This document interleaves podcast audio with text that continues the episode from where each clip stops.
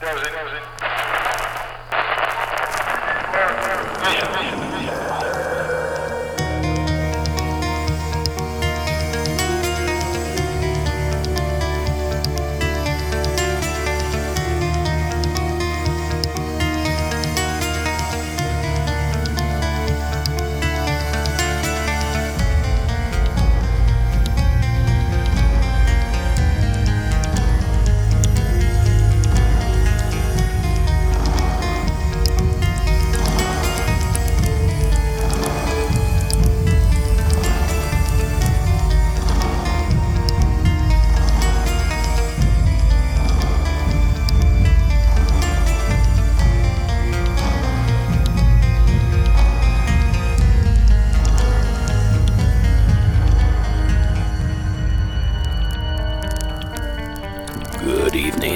welcome to Monsters Among Us.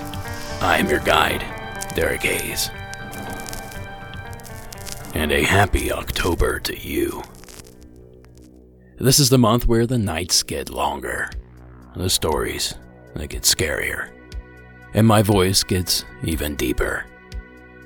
After all, this does kick off scary season and I've assembled one hell of a program for your listening enjoyment and or torment. You know, whichever you're into. So to kick off the month of October, just when you thought it was safe to go back in the water, Adam has come along and ruined it for all of us. Here's his wild encounter from the state of Florida.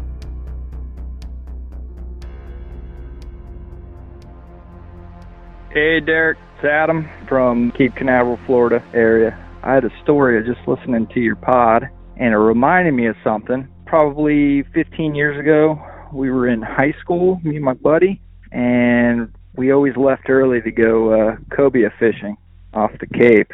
And one day we got out uh, about 40 miles offshore, and um, probably about 3 o'clock, we were fishing, we were bottom fishing at the time, and out of nowhere, a gigantic sphere, silver mirror, was about three feet below the surface, and it went right under our boat, and it was probably a 20 by 20 circle, perfectly spear, mirror. You look down in the water, and you could almost see yourself reflect off of it.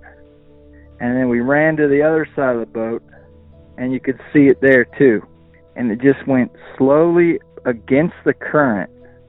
So it wasn't floating with the current, it was going into the current, and we couldn't even see any type of propeller or anything that would move it.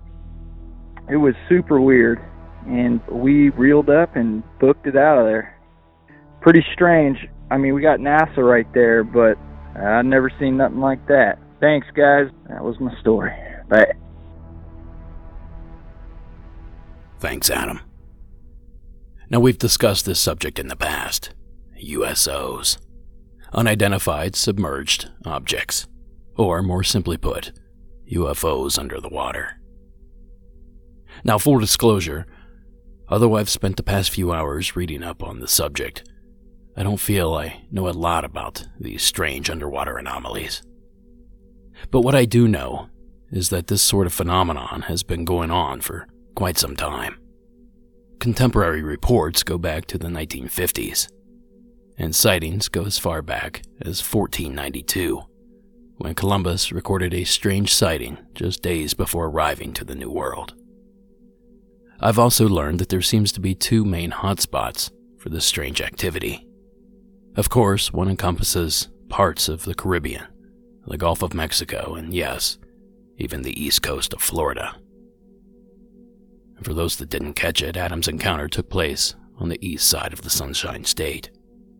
The other hotspot, you ask? Well, naturally, it's in my backyard. It seems the Pacific coast, from Santa Barbara, California, all the way down to San Diego, has been invaded by this mysterious phenomenon. And a hotspot it seems to be. From a supposed USO underwater base off the coast of Point Dume, to the recently declassified UFO videos that were captured by the Navy. which were filmed in that general area, about 140 miles southwest of San Diego. It seems the coast of SoCal is abuzz with activity. In fact, one of the pilots that witnessed the infamous UFO, Commander David Fravor, recently shared a story he heard from a helicopter pilot assigned to retrieve data collecting torpedoes. The following story originally aired on the Joe Rogan Experience back on October 5th of 2019. I, I worked. I, I, still do it, but I was doing oil and gas at the time uh, on, a, on a contract, and one of the guys, the story came out, and he was a Navy helicopter pilot. He goes, hey, "Can I talk to you, man?" I go, "What about?" He goes, "Dude, I got, I got to talk to you." I said, "What do you want to talk to me about?" He says, "Dude, you know your UFO?" He said, "Yeah." He goes, "I had a similar experience." I said, "What's that?" He said, he was flying uh, CH-53s, which is a big lift, heavy lift that the Marine Corps uses, and the Navy uses it for certain things. And when they go off of, for the East Coast, they do a lot of shooting off of, at the time, it was off of Puerto Rico. We had Roosevelt Roads that they ended up closing. Um, but he was flying out of there. And they have these things, they're called BQMs. They fly around, and then when they're all done, because they'll fly towards the ships, and the ship can, they can track with the radar. And then they blow ballast, and this thing will come to the surface and float, and then they go pick them up, and then they can extract all the data out of them. He said the first time they're out and they're going to pick up this BQM. And those things, when they're flying, they're done. A parachute comes out and they got to go. They hook it up. The helo drops the swimmer in the water. He goes and hooks this whole thing up, and then they hoist the whole thing up and fly back, and then they extract the data. So he says he's going on there, and they're getting this thing hooked up. And as he's looking down, you know, because they're I don't know what 50 feet above the water, he sees kind of this dark mass coming up from the depths, and they start to hoist the the diver up and he's got they've got the BQM and as they hoist it up, he says, and he's looking at this thing going, "What the hell is that?" And then it just goes back down underwater. It just like once they pull the kid and the the BQM out of the water, this object descends back into the depths. So he thinks, "Well, that was pretty weird." A few months later, he's out and he's picking up a torpedo. So he says they hook the diver up on the winch and they're lowering him in. And as he's looking down, he sees this big, massive. He goes, "It's not a submarine. He's seen submarines before. Once you see a submarine, you, you can't confuse it with something else." This big object you know, kind of circular, he says, is coming up from the depths. And he starts screaming to, through the intercom system to tell him to pull the diver up. And the diver's like a few feet from the water. So they reverse the winch, and the diver's thinking, what the hell's going on? And he's getting pulled up, and all of a sudden, he said the torpedo just got sucked down underwater, and the object just descended back down into the depths. And they never recovered the torpedo. Now you can find the entire interview under episode 1361 of the Joe Rogan Experience. Now, I played that call because of the similar description of the craft's shape and possibly size to what Adam witnessed. And judging by the activity described in Commander Fravor's story, Adam and his buddy should be thankful they too weren't sucked down into the depths. So thanks again, Adam, for sharing that terrifying tale. Now, for this next one, things are about to get hairy. Please welcome David from Massachusetts back to the program.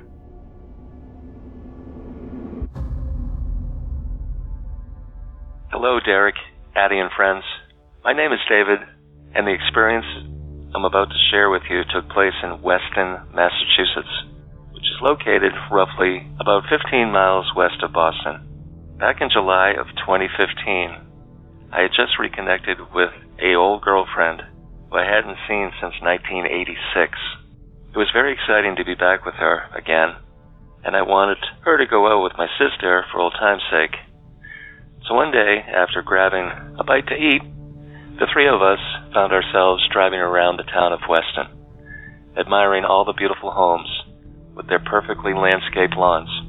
It's also important to note Weston has hundreds of acres of town forest, which gives the feeling you are up in Maine, New Hampshire, and or Vermont somewhere not just minutes outside of Boston. It was now around 7 p.m., and the nice summer day was starting to turn into a truly gorgeous evening. Driving down Church Street towards the center of town, my sister was busy talking to my ex girlfriend. As we drove over a small bridge that crosses over an old abandoned railroad that cuts through one of the town's forests, I could not believe my eyes. I immediately interrupted them did you guys see that? They said, See what? I quickly made a U turn and parked on the bridge. Looking down off the bridge onto the abandoned tracks about 200 feet west was a seven foot tall Sasquatch standing there, perfectly still. Just the same way a deer would, thinking if it doesn't move, you won't see it. It was facing us, and its fur was a dark brown. I couldn't wrap my brain around the idea of seeing a Bigfoot just west of the city of Boston, of all places. No words can describe the feeling of this.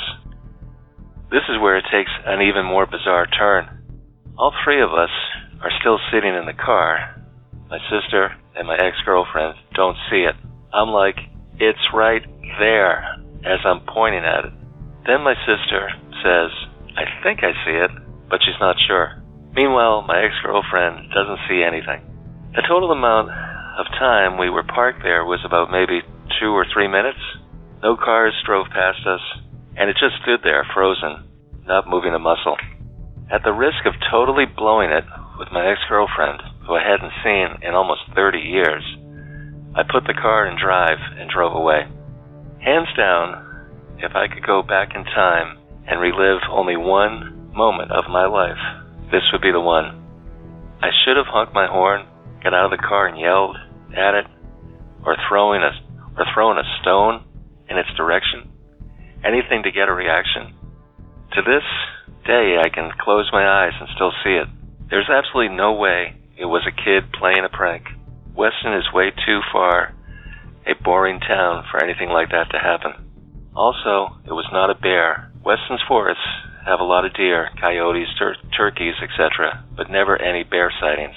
Besides, what I saw that evening had a distinct human looking face to it. In hindsight, the following is the only way I can explain it. I believe in Bigfoot. I saw it plain as day. My sister kind of believes in Bigfoot. She will tell you she thinks she saw something. My ex girlfriend doesn't believe he exists at all. She didn't see anything. To me, Bigfoot has to have some sort of mystical powers to have this effect on people. How else can you explain three people having three different experiences at the same exact time? Turns out, a couple of months later, my ex and I went our separate ways. I guess the moral of this story is don't let a long lost love get in the way of a found Bigfoot. Thanks, Derek and Addie, for everything you do. Monsters Among Us rocks. Thanks, David. Now, I think I might have solved your little mystery.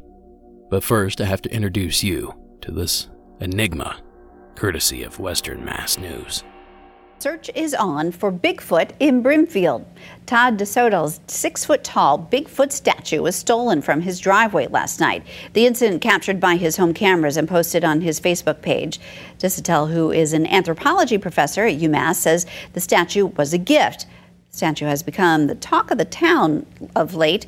Desautels dressing it up to find some humor and social distancing. Well, he says numerous cars stopped by to snap a selfie with it. The professor says he's hoping the robbery is a prank gone bad. I'm hoping by getting the word out, you know, somebody says, oh, we saw him dumped in a field or he's in this woods or something. I don't think whoever took him can possibly sell him because everybody's now looking for him. Desautels' Facebook page has been flooded with people sending new slogans to use to post with the statue when it is returned. Hopefully, it is. He says he would love nothing more than to wake up tomorrow morning and see him returned undamaged. Now, is it possible that David simply saw a Bigfoot statue?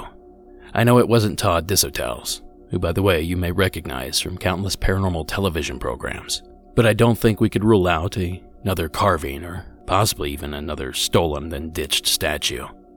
But at a certain point, that almost becomes as far fetched as a hairy bipedal creature living in the swamps of Massachusetts. But if it wasn't a statue, what was it? Although Bigfoot in Massachusetts seems a bit far fetched, the state has had its fair share of Sasquatch sightings, especially in and around the Hockomock Swamp region, which shares territory with the infamous Bridgewater Triangle. So, with that knowledge in hand, I suppose we should proceed with an open mind. So, thanks again, David, for sharing your encounter. If the Bridgewater Triangle is your bag, consider checking out Monsters Among Us Beyond number 37 over on Patreon. A $4 monthly pledge gets you access to that relevant episode and some 40 more. Just visit patreon.com and search for Monsters Among Us podcast. Now, next up, we venture to the Cornhusker State. The following is Jolene's entry. Hi, Derek. My name is Jolene. I am calling from Omaha, Nebraska. Um, I love to listen to the podcast while I'm working, and I really enjoy hearing all the stories. Um, every time I listen, I have one of my own that comes to mind. So I guess you would describe my experience as like a glitch in the matrix, and it happened about a year ago. I was grocery shopping at my neighborhood store, regular day. I'm walking down an aisle and coming toward me in that same aisle is a woman wearing a hijab, her young son next to her wearing a red shirt, and a baby carrier in the front of their cart. So I have to pass them to get through to the end of the aisle. Within five seconds, I get to the end of the aisle and I turn the corner. Walking toward me is the same woman wearing a hijab, her son next to her wearing a red shirt, and the baby carrier in the front of the cart. There is absolutely no physical way that they could have possibly gotten to where they were in that short period of time. Even if they, for some reason, tried to that, the way that the store was set up, I would have seen them. So it boggled my mind when it happened, and every single time I think of it, I try to come up with a logical conclusion, but I've got nothing. It makes absolutely no sense. I tend to be a skeptic, and I usually believe that about 99.9% of strange occurrences have a rational, scientific explanation, but there is still that 0.1%. Thanks for uh, letting my, me tell my strange little story, and thank you for all of your hard work with the podcast. Thank you, Jolene. It sounds like you had an old fashioned doppelganger experience. The phenomena in which two or more identical people occupy the same space has been growing in popularity over the past decade or so. Now, back when I started this program, if you would have told me that I'd have a steady stream of doppelganger submissions, I'd probably have scoffed. But here we are, at least two dozen entries and counting later. And if I'm honest, I prefer it this way. I'd rather hear about them than to experience them myself. So thanks again, Jolene, for sharing your encounter. Now, up next, we jump ship and voyage east, where Michaela from the UK has a terrifying tale for us. Hi, Derek. This is Michaela from Chichester in the UK. When I was a child, I lived in the county of West Yorkshire, which is in the north of England, and this is where my story is set. I've written it all out so that I don't forget any of the details. Here it is. I must have been about eight years old when we saw them. We were at school playing out in the playground when it happened. There'd always been a rumour about so called zombies that wandered around the old derelict house in the middle of the field near school. In our minds, however, these monsters were not anything like the traditional idea of zombies, but somewhere nearer to a type of grim reaper or hooded monk. Children in the village would whisper about them walking around in their hooded, black cloaks, chasing the cows and eating them. To be honest, it sounded unlikely to me even then, and I really had no idea what a zombie would look like, even if I met one.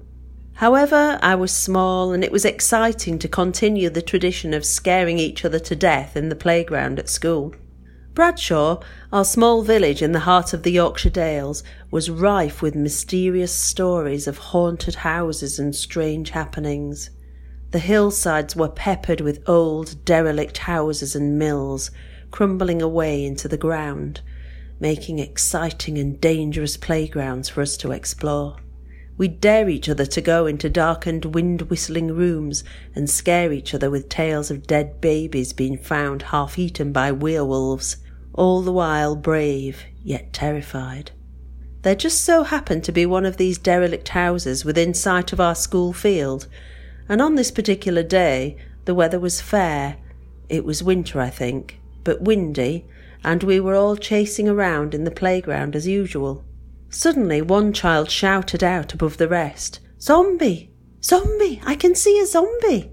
A huge group of us raced over to where the kid was pointing. There! There it is!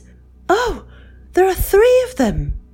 We all followed her eagerly pointing finger across the school field, over the next, and into a long field which sloped gradually upwards towards the hill where the haunted house was. As I looked, I blinked in disbelief. There, in the middle of the long field, were three black, cloak clad figures moving slowly behind a herd of cows. The figures were dressed like reapers, each holding a long wooden staff with a hooked end. Their faces were hidden from view under their long dark hoods. The cows did not seem to be afraid, but wandered, unconcerned, up the hill as the zombies herded them slowly in the direction of the house. Myself and the other children were just going mad, jumping, shrieking, and pointing at the figures. The midday meal supervisors looked very confused and worried as they tried to contain the hysterical mob of children. The one thing that really stuck in my mind was that the adults could not see the figures. I do remember asking if I could go over to the other side of the school field to get a better look. I was sharply told no, and as I was an obedient child, I did as I was told. However, I longed to get closer, to see properly what these creatures were and what their faces looked like.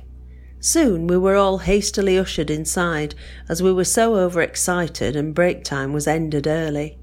I reluctantly walked towards my classroom, keeping my eye on the figures all the way back until I got to my class.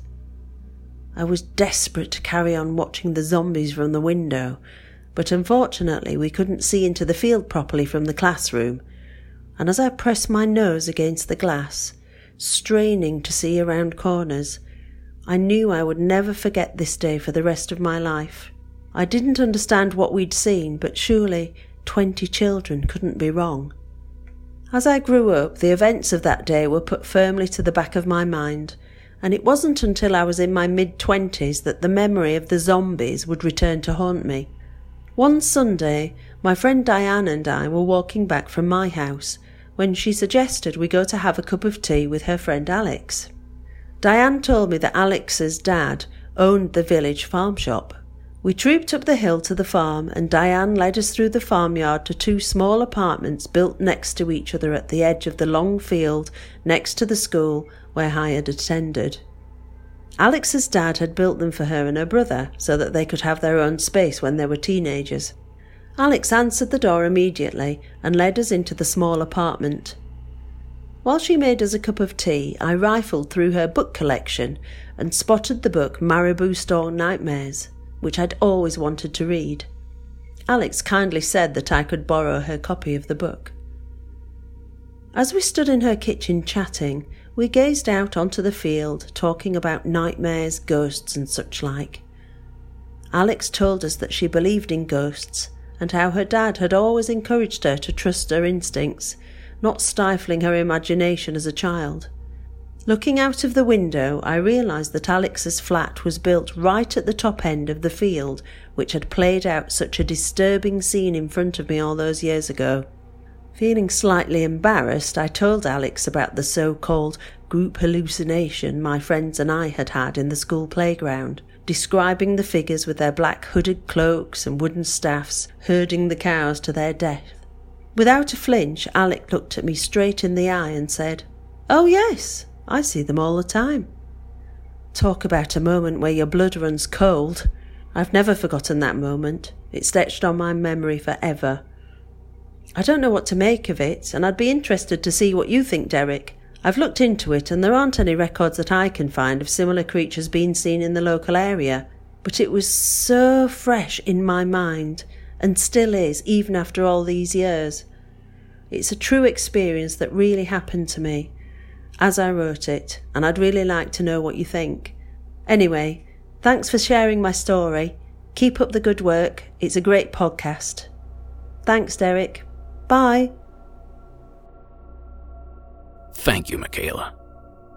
Now, if I didn't know any better, I'd say you just described the mirrored men but nearly every telling detail seems to be missing, save for the trio and the robed appearance. So, if not mirrored men, what were they? Is it possible that the farmers in charge of the cattle dressed up to keep the sun or moisture or possibly even cold out? Then, of course, there's the other option that maybe someone out there listening knows exactly what Michaela saw. But until that call comes in, I'll just say thanks again for the submission, and please keep your eyes open. If you have some insight on Michaela's call, or you just have a true paranormal experience you'd like to share with the show, call the hotline at 1 888 608 Night. That's 1 888 608 6444. And don't forget, if you're out of the States and the call is not free for you, you can always record your story on your mobile device and email me the file. I'm looking forward to hearing all these new entries. Now, our next move takes us to the Lone Star State of Texas, where James has a story he'd like to share. Derek, James from Texas. Hey, I'm listening to season nine, episode two, and heard the story about the flash of lightning.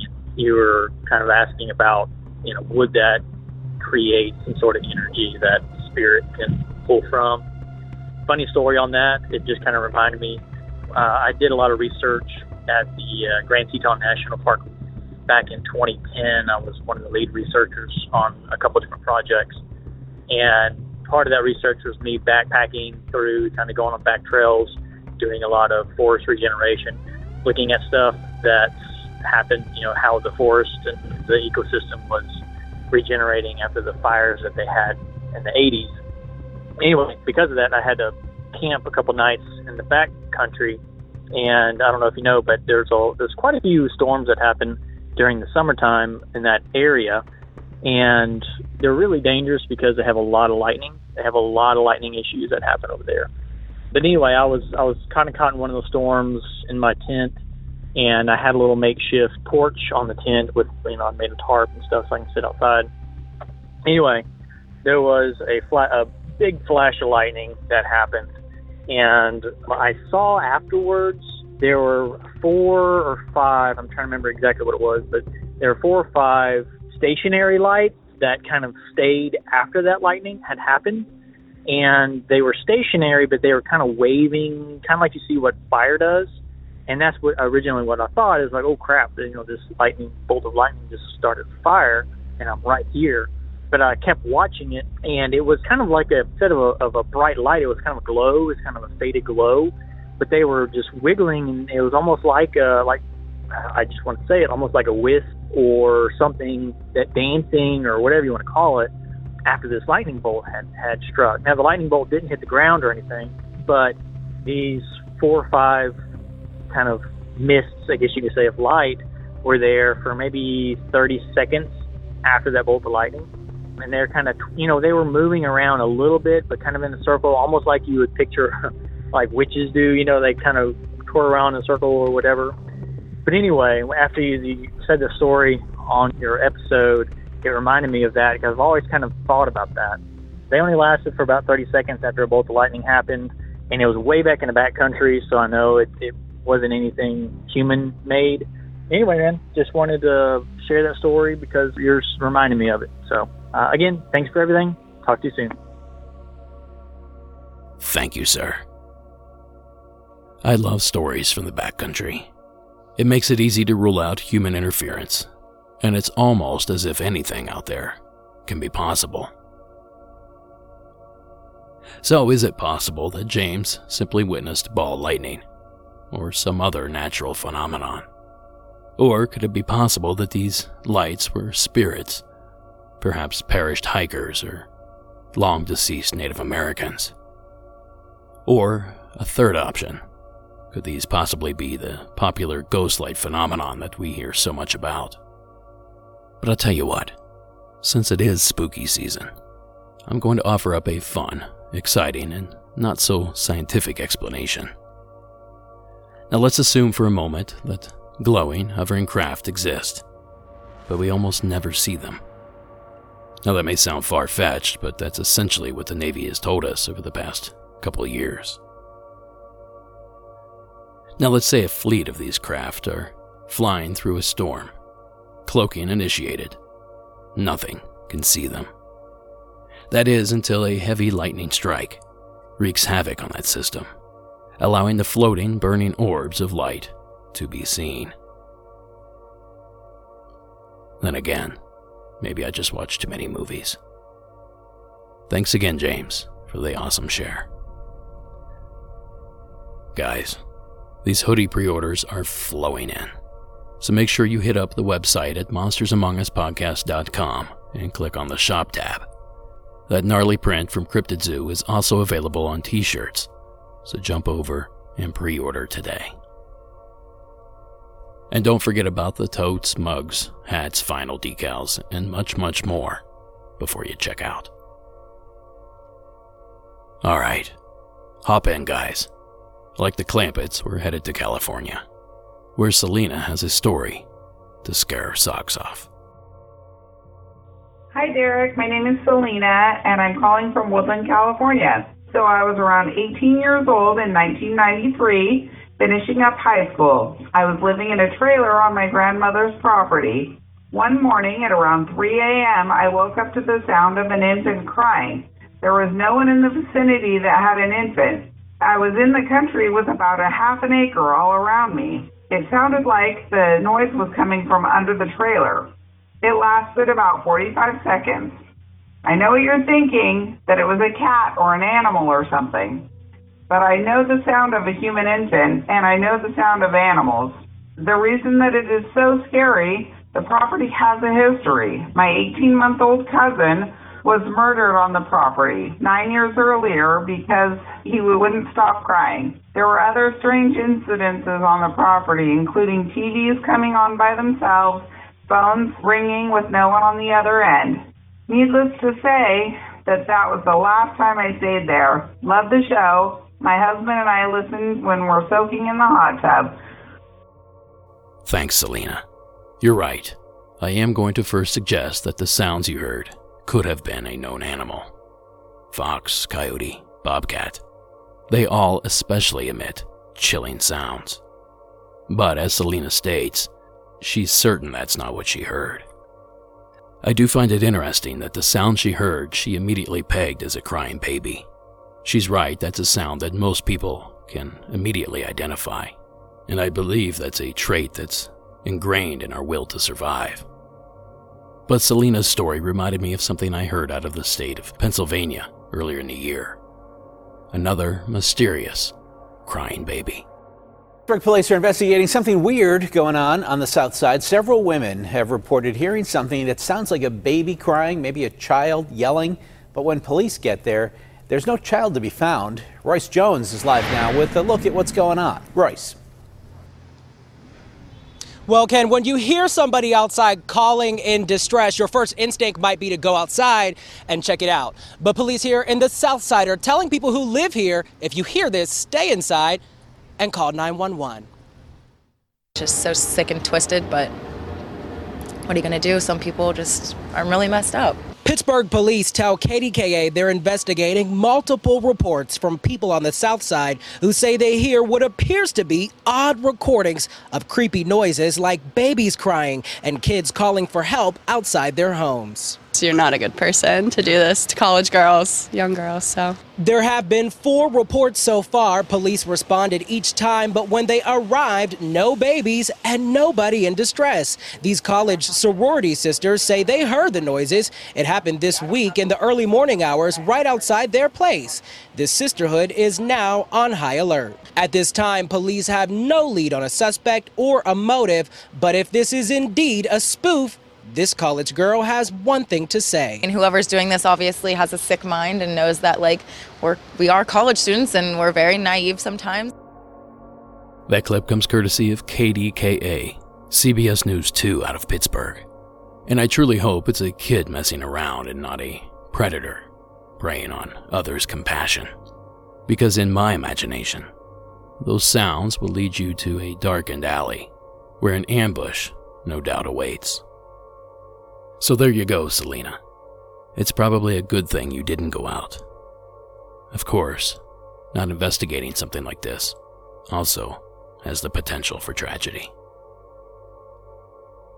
Good luck with that catch 22. And thanks again, Selena, for taking the time to call it in.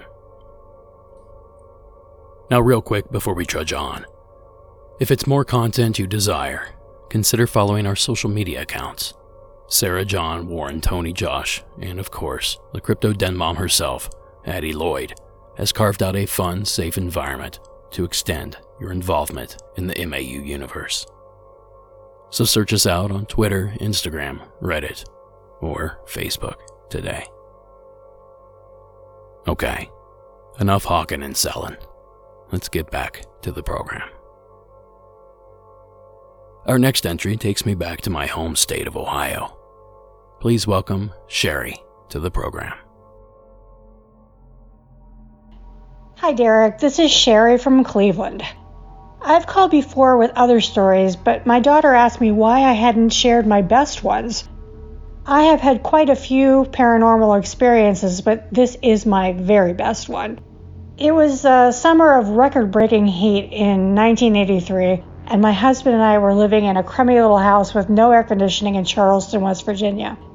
One particularly hot night, it was impossible to sleep, and I was getting annoyed because I had to get up early for work the next day, and I was laying in bed, flopping from my back to my stomach and back again, angrily looking at the clock and thinking, oh, great, now I'm only going to get four hours of sleep.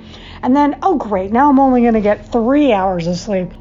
One of the times that I flopped from my stomach to my back, there she was, a woman standing over me, very close to my face, kind of studying me. She was very slightly built and fair, and she was dressed all in white. I screamed, and my husband turned on the lights and asked me what was wrong. I was truly frightened, and he could see it. He's normally kind of a no nonsense guy who would usually have said, Calm down, it was a nightmare, go, go try to sleep. But he could see how shaken I was, and he believed that something weird had happened. He sat up with me with the lights on, and we watched sitcoms from the 50s. And eventually, I felt a little better. And so I said, It's almost time to get up. Let's just try to get some sleep. Something I hadn't mentioned yet.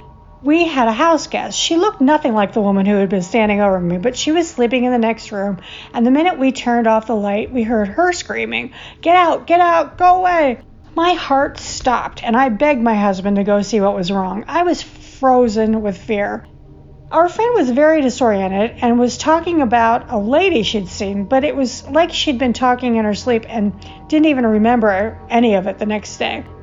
Fast forward a decade, and we'd moved away from West Virginia and started a family. We had a daughter, Lauren, who you know, Derek, as a matter of fact, and this story became her favorite ghost story when she was a little girl. When her friends would come over and have a sleepover and tell scary stories, I would tell this story. I must have told it a thousand times. When Lauren was in college, we were with one of her old friends, Ginger, from high school, who asked me to tell the story. After I did, Ginger said, What did she look like? And I, I said, Oh my gosh, Ginger, I can remember it was like it was yesterday. She looked like, and I stopped and gasped. All of a sudden, I realized the woman was Lauren. I didn't see it until Lauren grew up, but it was my daughter at age 20 or so. I couldn't see it until she grew up. If you've ever read anything that psychic Sylvia Browne wrote, you might remember that she used to say that our spirit selves look like we were uh, what we look like at, about that age. Like when you see a ghost, it's usually somebody that looks around what they did when they were 20 years old. Oh, and the weirdest thing of all, that night in 1983, Lauren was born almost nine months after the woman appeared to me. My daughter, that is. My daughter came to me before she was born, and nobody can tell me any different. Thanks for your podcast, Derek. When Monsters Among Us is in between seasons, I am really lost. I love it. Thanks. Bye. Thanks, Sherry. And thanks, Lauren, for suggesting the submission. That was a fun one. I actually did some digging, expecting to find some info on this sort of phenomenon. Either no one has assigned a name to this sort of thing, or I wasn't using the correct search terms, because I came up dry. So again, I call out to you, dear listener. I know someone out there can help Sherry and Lauren get to the bottom of this odd yet somehow touching tale. But until we get those answers, Thanks again, Sherry, for sharing. And here we are, folks, the finish line. And to close this thing out, we venture to the state of New York. Nick, the mic is yours. Hi, Derek. It's Nick from Long Island, New York. This experience, it took me a long time to share it, and I really haven't told anyone uh, anyone else outside of, outside of the family there. About 2003, I was well, around 11, 12 years old, depending on the month. Anyway, I used to go through my uh, mother's photo albums a lot before the days of our cell phones having every picture of us. And uh, so I used to go through uh, the photo albums, and, and she would join me, my mother. And I remember one instance I stumbled upon my Aunt Leslie and my Uncle Chris's wedding picture. This was a picture taken after the ceremony at the church. Here's my Aunt Leslie, and my Uncle Chris, you know, wedding dress, tuxedo, taking this uh, lovely picture in front of an old-fashioned style uh, cabinet with with glass doors. So the glass doors being the backdrop. And I noticed in, in the image there was a sort of um, a blurry blob, so, some sort of blurry figure, okay, in, in the reflection in the in the glass door behind them, behind my uh, aunt and uncle. And I assumed that at the time that it was my father's reflection because he was the one who actually took the picture. About six months later, we're all over my aunt's house visiting her uh, for the summer, and I noticed they had the same wedding picture in their house on a little desk in a picture frame. Out of curiosity, I picked it up and I was looking at it again. And this uh, copy of the picture, I don't know if this was like the original or, or something, but this copy of the picture had much more detail. It was better quality. Uh, there was no blur, there was no glare or anything. And I looked again in the reflection, the door behind them, and it was certainly not my dad. Uh, th- this this figure, this reflection in, in, in the glass door behind them was uh, was humanoid, but not a not a human, frankly. It's a very non-judgmental audience for the podcast, so uh, you know I, I am becoming more comfortable with uh, with sharing. The only thing I could describe this creature, this thing, as is the demonic. Okay, perhaps for non-religious people, they might consider it an interdimensional being or what have you. I I don't know. I'm open to it. But what I describe this creature as a humanoid figure, you know, a torso, arms, neck, head, but the head being that of an insect. Okay, the head being that of like a praying mantis type of thing. The other two details that I was always afraid of being sort of laughed at for including, but it is what it is. It looked like it had a goatee. Okay, a praying mantis face with, with, a goatee, and the final detail of it that really painted the whole thing as ominous for me. It was wearing uh, a cape, frankly. Everyone is familiar with the Bela Lugosi sort of classical cape with the big collar. That is what this creature had, like a regal, you know, dark something.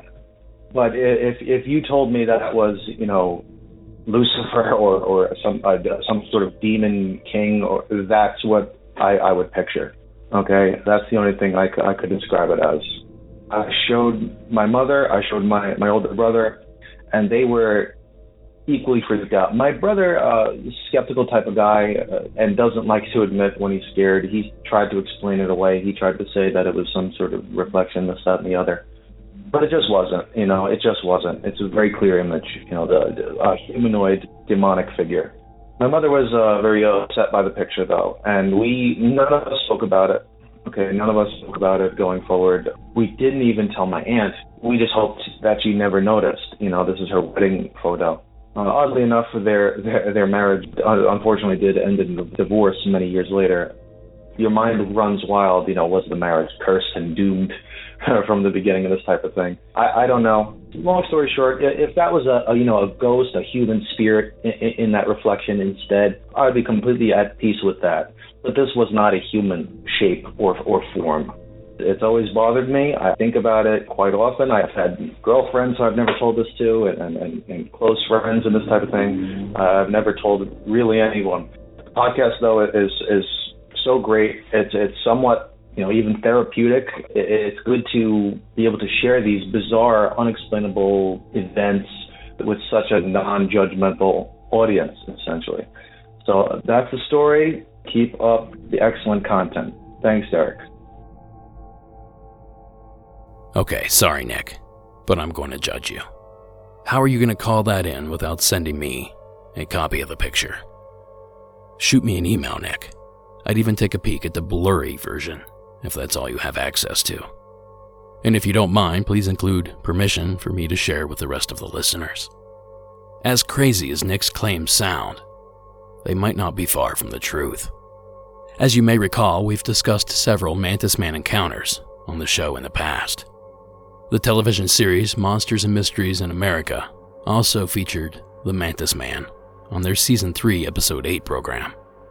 Here's an excerpt from that program, a story from one of the witnesses to that creature. Now, this encounter took place only an hour from New York City, roughly the area of Nick's encounter.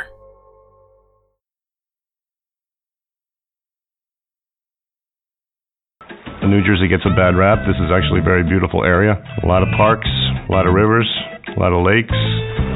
I've been fishing all my life. My father was a fisherman, so I started around three or four. So this particular day, my boss said, Why don't we try going to the Musconetcong? I had never been there before. It was a creepy place. It's not completely in the wilderness, but when you're in the river, very often you're in a tunnel almost because of all the brush and the you know, branches. When we entered the river, my boss asked me, which way do you want to go? So I started moving, wading across the river and down. That's when I saw the movement. When I first saw the creature, I was like, what, what the heck is that? This thing had the skin of a snake. Where our abdomen is and where all our organs are, it had a very narrow core. The creature's eyes were black, very large, but set in the front, so it had binocular vision. This thing seemed to be very concerned with me.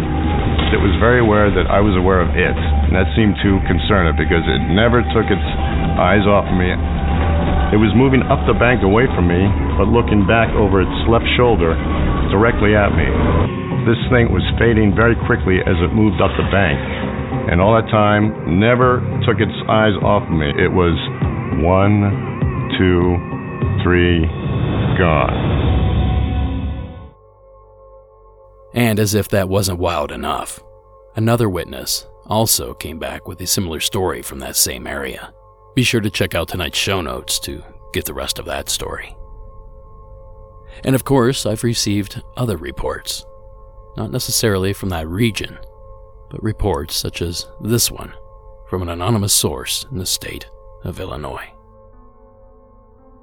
So I had an experience a handful of years ago. I was out running very early in the morning, usually at a time when there wasn't too many people or cars out. This was in southern Illinois, and there were cornfields nearby and wooded areas, but this was a neighborhood. My dog ran with me, and this particular morning, I noticed that my dog had kind of slowed her step and was perking up and lifting her ears and looking at something that was, I guess, ahead of us. And I decided to look up and see, you know, is it a rabbit or somebody out walking perhaps?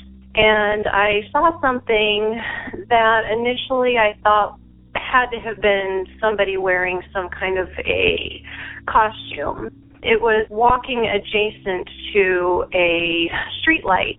And the street lights, when I went back later to kind of gauge and see if maybe my perception was off, I think that the street light was probably between 15 and 20 feet high. And what I saw was just a few feet across the way from the street light, and it was nearly as tall as the street light. So I'm guessing it was anywhere between 10 and 15 feet tall. It was a dark, solid creature. It was walking upright, and at first I thought it was possibly somebody using stilts on their legs and carrying some kind of extenders on their arms. And I realized that somebody can't walk with stilts and bend at stilt knees. There just would be completely impossible. So I stopped where I was and watched what I was seeing. It was just walking down the road uh, and I was trying to discern what I might be seeing or a distortion of something. And I realized it was a real and solid creature living. As it walked, its legs lifted up and would reach and stretch in very, very long strides. It was long, dark, and skinny uh, with pointed I guess, hands and a somewhat rectangular shaped head. As it moved, the head seemed to sweep its gaze from side to side. As it was striding, its arms were moving in a pumping motion uh, up above its head.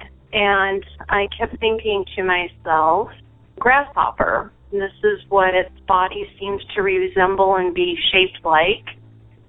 For a moment, I thought about turning around and fleeing for home, but I felt a compulsion almost to want to know what I was seeing. So I very slowly began to jog forward towards where the creature was. It was on a road that came to a T. It was moving to the right, and I kept my eyes on it, and my dog was watching it also. And as we got closer and closer, of course, it was continuing to stride farther away. And by the time I came to the end of where the road had a T, uh, it had moved so far into the darkness that I couldn't see it at all. It had completely, I won't say vanished, but moved far enough into the darkness away from where the street light was and toward a wooded area that I could no longer see it. So I turned the opposite direction. I didn't have any intention of following it into the darkness. When I later gave it some thought, trying to come to a conclusion of what I had possibly seen, the first thing is I know it was real and solid. My dog was what brought my attention to it, so I know I wasn't hallucinating. There was no people, no cars, no one else around. Also, in putting a description to it, I would definitely have to say it was more praying mantis like than grasshopper. Initially, I thought grasshopper because of the jointed legs and the pointy tips of the appendages and appearing to be kind of exoskeleton. I've never really been a big believer in aliens. And I've never even understood or known about uh, cryptids. This was an experience that has kind of caused me to be obsessed with learning about and hopefully hearing about other people having witnessed similar things. Thank you so much for the podcast and thank you for listening to my story. That call never gets old. If you'd like to hear it in its entirety, hit up Season 3, Episode 1 of the show at monstersamonguspodcast.com. Well, I don't know what these things are alien, military, interdimensional, or simply a cryptid. Whatever they are, I'm downright fascinated. So thanks again, Nick, for sharing. And don't forget to send me that photo. And before I go, speaking of submitting photos, you may recall on Season 9, Episode 18, we heard from Moose in Wyoming who claimed to have seen a large Sasquatch while he was on horseback. Well, Moose promised us a drawing of the Sasquatch like creature, and he delivered. Check out tonight's show notes or look for the image on our social media accounts. Moose is a talented artist, so it's a fun image to finally lay eyes on. Thanks, Moose, for sending that in. And that's going to do it for this episode. Monsters Among Us is written and produced by me, Derek Hayes. Additional support is provided by Addie Lloyd and Sarah Carter Hayes. All audio used in this production is done so under the protection of fair use. The terrifying score you hear is Code.ag Music and White Bat Audio. Thank you so much for listening, and until next week.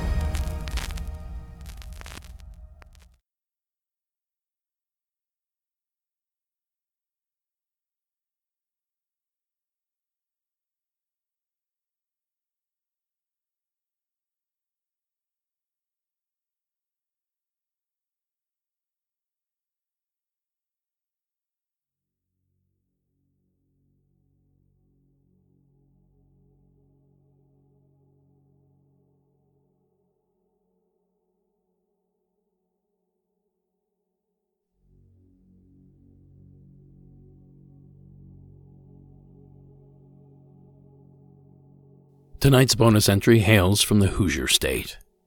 Please welcome Kenny from Indiana to the program. Hello, my name is Kenny Silcox. This happened a few years back, me and my brother, but I know right what area he was, and we did see a Bigfoot. He shot it three or four times. It hung down for the last shot, and it was hanging there just looking at him. I wasn't with him. I'd done been hunting and came back in. And then I heard him firing. He come running and told me all about it. Anyway, he shot it four times, would shoot the big time in the face, and the gun's jammed. He couldn't get the bullet in the chamber fast enough and that Bigfoot was hanging there looking at him.